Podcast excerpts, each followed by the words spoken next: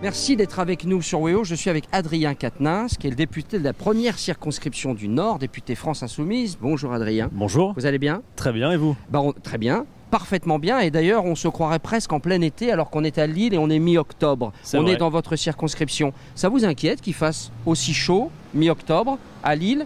C'est vraiment le réchauffement climatique ou euh, c'est le hasard euh, météorologique Euh, Quelle est votre opinion là-dessus? Non, c'est bien évidemment le réchauffement climatique et tout le monde a pu le mesurer cet été. Je pense que, y compris les Lilloises, les Lillois ont bien ressenti qu'il y avait des pics de chaleur qui étaient absolument inédits Hmm. cet été.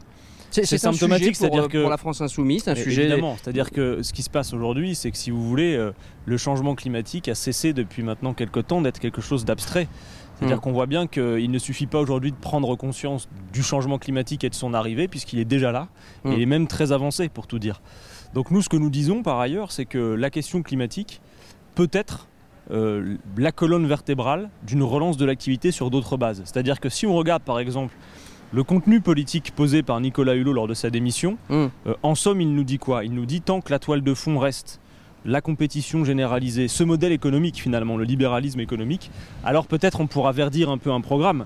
Mais on ne sera certainement pas à la hauteur des enjeux. Il y a une urgence qui est aussi temporelle, faut le voir. On n'a pas tout le temps pour changer le Le modèle. problème, c'est que juste verdir un programme, on a le sentiment que ça suffira pas. Et on Bien a évidemment. le sentiment aujourd'hui que c'est presque une révolution qui nous attend. Et qui dit révolution dit avec du sang et des larmes. et ça Absolument fait peur pas. aux gens, ça. Mais justement, il faut, faut aussi rassurer, c'est-à-dire qu'une révolution, euh, voilà, qui plus est, certains nous l'ont promis, la, promis la révolution, parce que regardez, Emmanuel Macron, c'était le titre de son bouquin. Et pour Oui. autant, on n'a pas vu qu'il y ait de grands chambardements, c'est plutôt une, une véritable continuité. Oui. Mais non, au contraire, ce qu'il faut voir, c'est que là, on est dans une situation, si on prend que le défi climatique, mais on pourrait prendre d'autres sujets, qui est celle de savoir si, compte tenu du fait que les capacités de la vie humaine sur Terre sont menacées, on sait qu'on va dans le mur si l'on ne change pas de trajectoire. Alors Mm. c'est sûr que rester tout droit dans sa trajectoire, même quand on sait que le mur est à l'horizon, ça a quelque chose de plus confortable Mm. que d'assumer une bifurcation d'ampleur qui peut effectivement parfois se dire on va tout changer, en quoi ça va consister tout changer.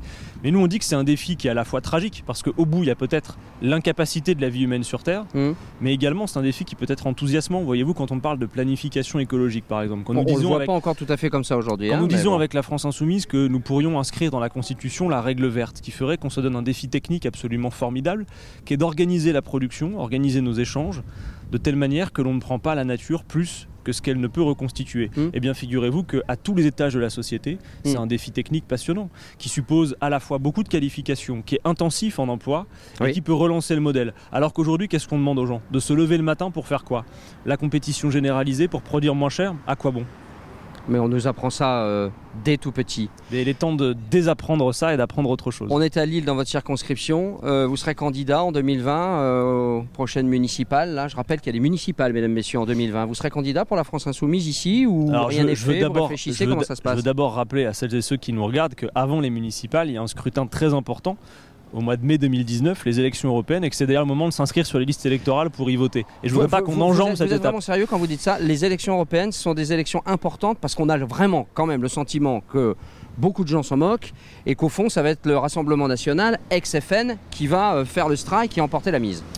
Emmanuel Macron et Marine Le Pen ont très envie, c'est vrai, de rejouer le second tour de la présidentielle à l'occasion de ces européennes. Oui. Notamment en instaurant un, un faux clivage entre les progressistes d'une part, moi je demande à vérifier qu'Emmanuel Macron est bien progressiste, Mhm. et les nationalistes d'autre part. En fait, ce qu'on voit véritablement se passer, c'est que les libéraux de tout poil en Europe créent une colère populaire, les conséquences de leur politique créent une colère populaire que pour l'instant, c'est vrai, l'extrême droite arrive à capter partout en Europe. Nous Mm. nous disons, cette colère, de toute façon, nous ne l'injectons pas dans la société, elle est présente. Mm. Et nous nous proposons de lui trouver une issue plutôt positive via l'humanisme écologique et social que nous représentons. Mais oui, vous avez raison de dire que les, élec- les élections européennes vont être très importantes. Regardez, si vous prenez ce qu'a fait Emmanuel Macron sur les 15 premiers mois de son quinquennat, Mm. vous prenez le code du travail, la destruction du code du travail par ordonnance. Vous prenez les arbitrages budgétaires. Mm.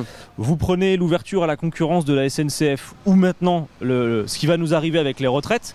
On va en Tout- parler dans toutes, un ces, instant. toutes, ces, toutes ces lois potentielles sont issues de directives européennes. Mais Par quel est le rapport avec les municipales là? Non, non, là je vous parle d'abord des européennes. Parce Oui, que justement, il ne faut pas l'enjamber. On peut se retrouver pour les municipales. Donc en gros, vous dites, on s'occupe d'abord des européennes Évidemment. et ensuite des municipales. Évidemment, et aussi parce que quelque part les européennes vont être la première étape des Mm. municipales. Mm. Croyez bien que dans une grande ville comme Lille, mais c'est le cas aussi ailleurs, les résultats des européennes vont être scrutés de près. Qui est premier? Quel est le rapport de force politique? Ça signifie quelque chose. Après, Donc en pour gros, vous attendez, les- vous attendez ces résultats, vous attendez d'avoir ce paysage politique là qui va se constituer à l'occasion des élections européennes pour savoir ce que vous faites en 2020 pour les municipales. C'est ça Ce qu'il y a de sûr déjà à cette heure, et ça c'est une surprise pour personne, c'est que la France insoumise sera candidate aux élections municipales à Lille. Il faut quand même rappeler qu'ici à Lille, Jean-Luc Mélenchon est arrivé euh, en tête des élections présidentielles avec Mm. 30%, et que sur un groupe parlementaire France insoumise qui aujourd'hui est très identifié, composé de 17 membres, deux 17e sont des Lillois. Donc ça pèse. Donc effectivement, à Lille, on peut assurer une véritable transition. Maintenant, le rôle que moi je jouerai euh, euh, dans cette transition et dans ce dispositif municipal, C'est pas encore fait. à cette heure, il reste à décider, mais c'est une option. L'avantage qu'on a sur les autres, c'est que la plupart de nos concurrents, vous le voyez, sont en train de, de se bagarrer dans des guerres intestines. Mm. Nous, à la France Insoumise, on travaille sur le fond, on, on rencontre toutes celles et ceux qui peuvent nous aider. On n'a pas ce problème de guerre intestine. Nous, on se fait plutôt la courte échelle euh, qu'autre chose. Alors on va rentrer dans votre permanence dans un instant, mais avant je voudrais qu'on parle des, des retraites. On va regarder un reportage qu'on est allé faire euh, tout simplement dans la rue en allant interroger les commerçants, des ouvriers, des salariés, des cadres, pour leur poser quelques questions sur cette retraite pivot dont on nous a parlé il y a quelques jours. Euh, C'est 62 ans puis c'est 63 ans à taux plein. Bref, le sujet de la retraite et Jean-Paul Delevoye aussi, euh, quelqu'un de cette région, est en train de travailler euh, là-dessus. Euh, C'est quoi le problème? On ne peut pas demander aux Français de travailler un an ou deux ans de plus pour sauver le système. Ça, c'est pas possible, compte tenu qu'on vit aussi plus longtemps. C'est pas possible, ça. Bon, D'abord, euh, ce qu'il faut dire, c'est pourquoi vit-on plus longtemps? C'est-à-dire que vous avez toutes sortes de personnes très intelligentes qui est mieux courent- soigné. qui courent les plateaux télé pour vous dire parce qu'on euh, vit plus longtemps, on va devoir travailler plus longtemps. Moi, je demande qu'on prenne le problème à l'envers. C'est parce qu'on travaille moins longtemps, et pas nécessairement d'ailleurs uniquement avec l'âge de départ à la retraite, mais parce que la durée du temps de travail dans la semaine et dans la vie Oui, a reculé, oui que l'espérance que faisait il y a l'espérance 50 ans. que hum. l'espérance de vie a augmenté. Par ailleurs, je demande à, à ce qu'on y regarde de près, l'espérance de vie en bonne santé dans notre pays recule. C'est-à-dire que de plus en plus, vous arrivez à l'âge de la retraite, à un âge où vous avez les premiers pépins de santé, généralement des pépins de santé sérieux.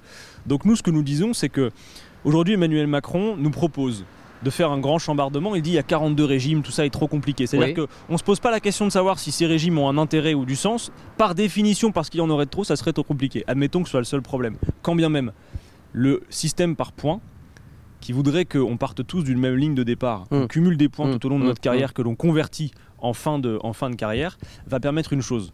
Euh, et François Fillon, euh, qui en avait parlé lui-même pendant l'élection présidentielle, avait fait cet aveu devant le lobby patronal. Il disait Mais la retraite par points, moi j'y suis favorable, c'est ce qu'il disait.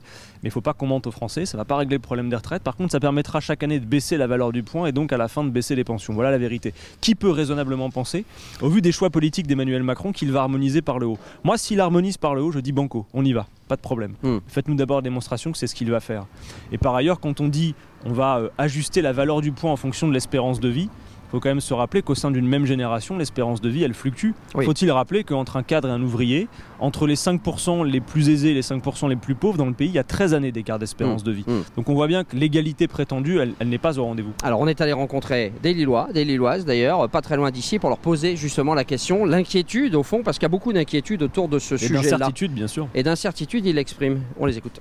Première rencontre dans la rue à Lille ce matin. Ces femmes sont inspectrices, c'est-à-dire qu'elles réalisent des sondages auprès des passants. Et la retraite, elles la voient comme une épreuve qui s'annonce difficile. et toujours continuer à bosser. On va finir à travailler dans les entre quatre planches si ça continue. Et puis bon, je ne vois pas jusque 63 ans. euh, Déjà, euh, on a un métier qui est pas facile dehors. euh, franchement, euh, 63 ans, voilà l'âge qui fâche, car selon le journal Les Échos, le gouvernement réfléchirait à une retraite pivot. Vous pourriez partir à 62 ans, mais vous toucheriez le taux plein qu'à 63 ans, soit un an plus tard. Sur ce marché, cette mesure fait immédiatement réagir les commerçants. Vous croyez qu'il y a encore de, de l'emploi pour les gens qui ont plus de 60 ans? Est-ce qu'il faut mieux pas laisser les jeunes? Là, heureusement que mon mari travaille avec moi depuis 4 ans, sinon je pourrais plus continuer. hein. Problème de dos, euh, nous les marchés c'est dur, on est tout le temps dehors. Car voilà, quelle profession pourrait partir plus tôt à la retraite, quelle autre pourrait partir plus tard? Ces cadres ont un début de réponse. À partir du moment où euh, on se sent bien dans son travail, que c'est motivant et que la rémunération suit euh, et qu'on a la santé, euh, tout est possible. Et puis il y a le rallongement de la vie, car en moyenne un retraité vit à la retraite 27 ans et demi. Pour les plus jeunes en tout cas, la retraite c'est beaucoup trop loin pour y penser. On ne sait pas quand on sera à la retraite et, euh, et que voilà, d'ici ce temps-là, ce sera 70 ans, un truc dans le genre. Et la réforme des retraites pourrait être repoussée après les élections européennes en 2019. Le, le sujet des retraites dont on va beaucoup beaucoup euh, parler. On, on est ici euh, dans votre bureau, dans votre permanence, C'est encore ça. une fois en plein cœur de cette première circonscription. Installons-nous. Euh, une autre question que j'avais envie de vous poser, euh, elle est un peu touchy comme on dit, mais il faut qu'on se la pose. Est-ce que le problème de la France insoumise, c'est pas Jean-Luc Mélenchon? Alors ça a été la solution pendant un temps. Est-ce que c'est pas un problème dans le sens où il est clivant, il est euh, arrogant des fois, et ça passe pas forcément toujours très bien? Est-ce que au fond, l'image de la France insoumise n'est pas quelquefois écornée par la personnalité trop forte de cet homme-là?